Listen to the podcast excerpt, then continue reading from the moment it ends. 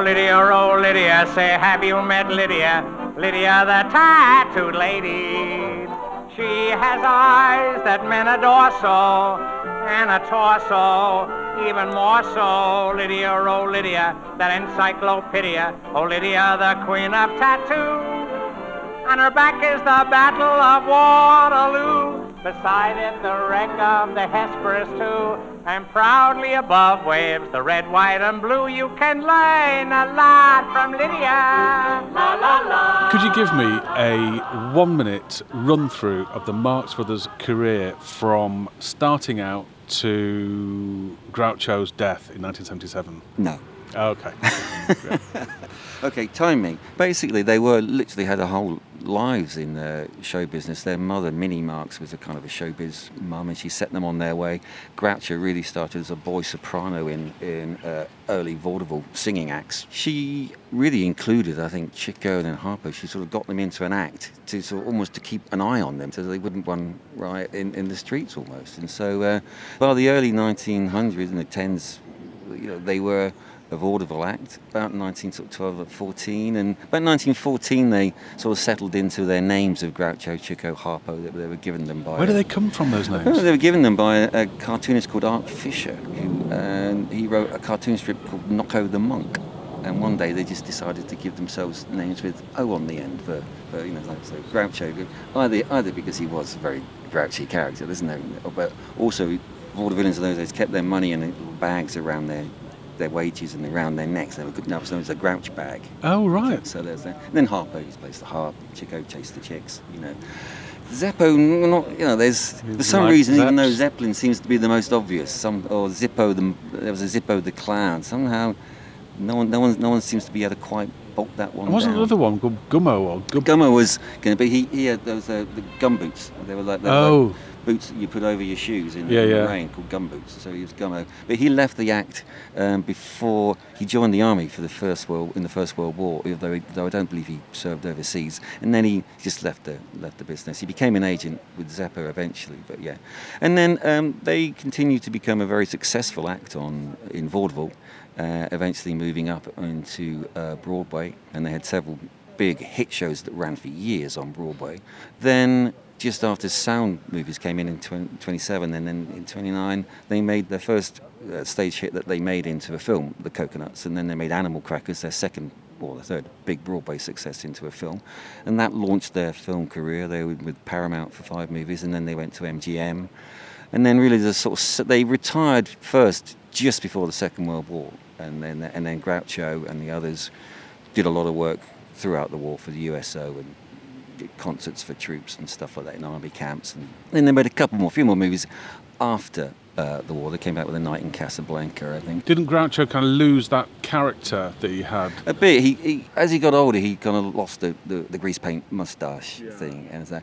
But they said that the later movies often were often said because Chico needed the money, and they, so seems to have been roughly why they made them because they because they really after at the circus, I think Groucho and they were was tired of the whole rigmarole of making films, and then Groucho got a big hit in radio with You Bet Your Life, his quiz show. People come on and answer questions for money. And, you know, and Yeah, really sort of basic word. show, wasn't Yeah, it? It was yeah. basically just a vehicle for Groucho to be hum- Well, humorous. which was a perfect vehicle for Groucho because he was, you know, he was a witty sort of one-liner, you know, kind of individual who, you know, and people loved to have the Mickey taken out of them by by Groucho. And he's, you know, and you hear about, you think about him now as being more sort of very acerbic and quite uh, tough, but really, if you watch those shows, they're really quite mild and, they're, and it's quite gentle, and then they are there to be mocked by Groucho. So, but um, and then that became a huge TV hit as well, which sort of led Groucho into into sort of retirement, really.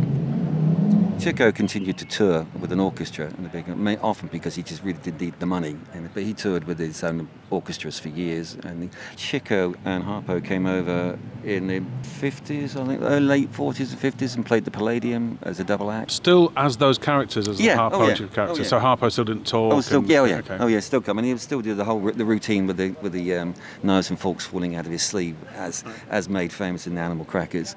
Then Groucho came over. He tried to do an English version of You Bet Your Life, which didn't take in about '65. And the last time he was over here, he came over to do some sketches on the Marty Feldman Comedy Machine in '71. So I mean, that's a bit more than a minute, isn't it? But That's fine. That's a, yeah, that's, that's, that's a minute in my terms. There's about 50, 52 people on the Spirit of Soho mural, and they're all listed at the bottom. There are two people who aren't listed on the key. One of them is St Anne, as in St Anne's Church. One of them is Groucho, but he's clearly on the mural, Groucho Marx.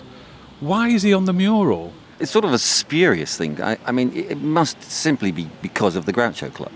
Uh, Maybe the people at the mural didn't realise that the only reason that they called it the Groucho Club is not that after Groucho, but a quote that Groucho has uh, made one about being refused or offered membership in a club, and he wrote back saying, "I would never ever be a, want to be a member of a club. I'd have somebody like me as a member." Right, which is sort of how the kind of the ethos I believe behind the Groucho Club is that they wanted to uh, create a place, you know, a media type place where you could just sort of go and you know be amongst you know uh, like-minded people that, Coke snorting Yeah. media types. that you otherwise wouldn't want to be anywhere near. No, no, it sounds awful. So there's a, rather that you know just you know he and St Anne had a thing you know and they just loved possible. them together at the at the bottom there. I don't know. Yeah, I should also add about the uh, the Groucho Club. I mean, they didn't approach the Marx Brothers estate. I mean, Groucho had been dead about seven years, I think, before they said that. Although I believe his son Arthur Marx and a guy called Frank Ferrante, who played Groucho in a, a Life in Revue, a, a, a show about Groucho's life that played in the West End here in the mid '80s. I believe they went to you know the Groucho Club as, Okay. as, as honoured guests. Right. But Don't disappoint me. Did he ever come to Soho? they did. They toured here uh, twice officially as, as the Marx Brothers act. Once in about 1922, they came over with parts of, with, with their vaudeville shows. And they played at the Coliseum uh, for a few weeks, and then, strangely enough, that was in June, actually, in 20, 1922. So it's about 98 years ago this month. And then they, and they played as the Marx Brothers? yeah, Or they, yeah. I think it was they were billed as the four Marx brothers then, because they still had the Zeppo Marx, who, who had appeared in their Paramount movies as well with them.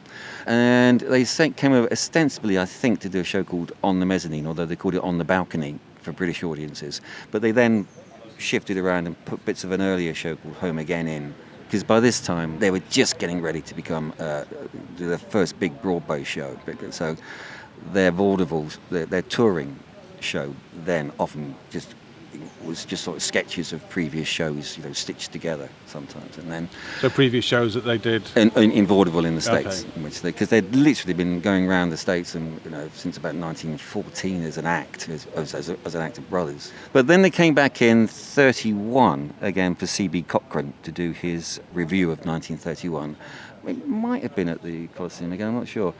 That was a time when Groucho wrote a, a chapter about that in his book called Memoirs of a Mangy Lover, because uh, Chico and Harpo got hooked up with some very another American comedian who was over here.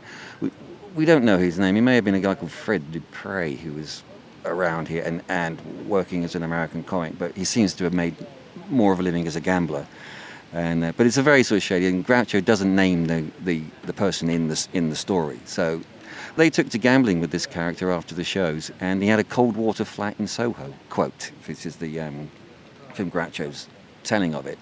And night after night they came over and they kept getting built by this guy and they couldn't work out why until they realised, of course, he was a phenomenal cheat. And so, you know, Chico was a phenomenally bad gambler, but, but he knew everything about gambling. He was a bad gambler, was he? Well, he lost a lot of money. Let's not Okay. say let's not say he was a, he was a reckless gambler. He won a lot of money gambling. He knew a lot about gambling. He was very very good at cards, and he, apparently he was a mathematical genius about you know figuring of things. But you know sometimes you know he would play in a bad card game. He knew he was being cheated, but he would go yes, but it's the only game in town. You know so so. But one night they, they changed the game on them. and They played an American style thing called Pinochle, which they knew, which they knew better, and they took the guy's money off and they took thousands off of him. And the guy kept trying to keep them to play, but the place was so cold, he kept having to break up bits of furniture and put it onto the fireplace to keep them there. And, and they could only keep them there for as long as the furniture lasted. You know, so when he broke up the last chair and burned it in the fire, and that was it, they were gone. They took all his furniture and all his money. yeah. And that happened was, you know, he said in Soho somewhere. So, you know, it's impossible because again, this is a pre-war Soho. Uh, so, but, you know, it's likely. But as I said, you, you've got Wardour Street here, which was always the sort of the the, the, the film hub, the film industry. And my feeling is like because Berwick Street it's always tended to be more of a kind of a residential sort of. It may be, you know, but it's just. No one's ever going to know. W- yeah, that's that's lost to history. But there isn't you go. There is your bona fide Marx Brothers Soho connection. Oh, that's fine. That's good enough. That's good enough for me. And you have a connection to the Marx Brothers in that you have, in a way, brought them back to life. well, it's one of those that I like to say I wrote for the Marx Brothers. Yeah. Sort of. Yeah, that's amazing. Posthumously.